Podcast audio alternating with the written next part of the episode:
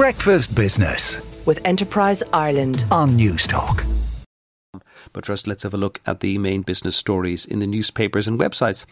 Donal O'Donovan in the Irish Independent reports that access to a branch is the key differentiator when customers from Ulster Bank and KBC come to choose a new home for their accounts, according to new research from the Competition and Consumer Protection Commission.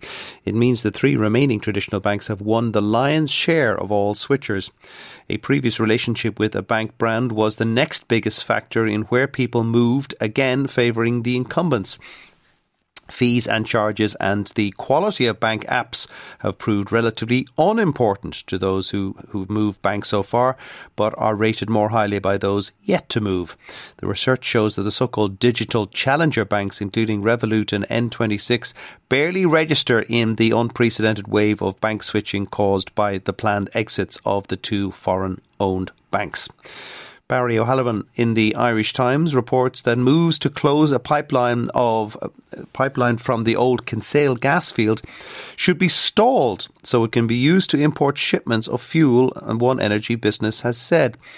The government energy security proposals include plans to import liquefied natural gas from specialised ships that cut out the need for onshore terminals.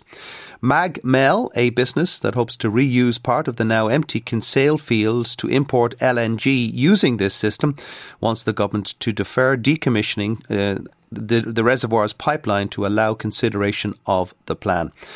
Now, Alan Healy in the Irish Examiner reports that four in ten businesses that availed of a government pandemic income support scheme had more employees on the payroll this year than before the pandemic.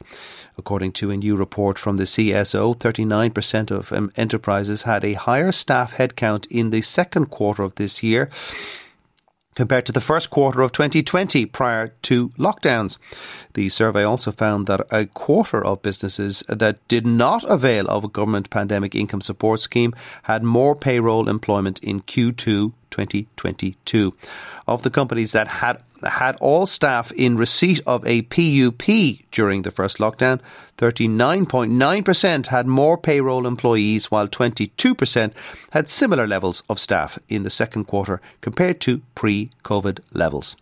The London Times reports that BP made around $3 billion in profits from gas trading in only three months as it cashed in on the global scramble for liquefied natural gas after Russia cut pipeline supplies to Europe, according to analysts. The oil major yesterday hailed an exceptional but undisclosed result by its secretive gas marketing and trading division as it reported third quarter underlying net profits of 8.2 billion dollars, up from 3.3 billion a year earlier and smashing the City of London forecasts of 6.1 billion euro uh, dollars, and that is in the space of only three months. The Guardian newspaper reports that the UK's manufacturing sector stood on the brink of a deep recession in October after firms suffered their worst slump in output and new orders since the beginning of the pandemic. Factory output was hit especially hard by a drop in new orders amid a global fall in the demand for industrial goods.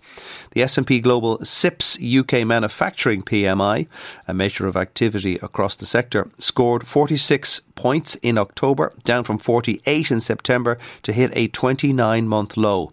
A figure below 50 signals that the sector is shrinking. Breakfast Business with Enterprise Ireland on Newstalk.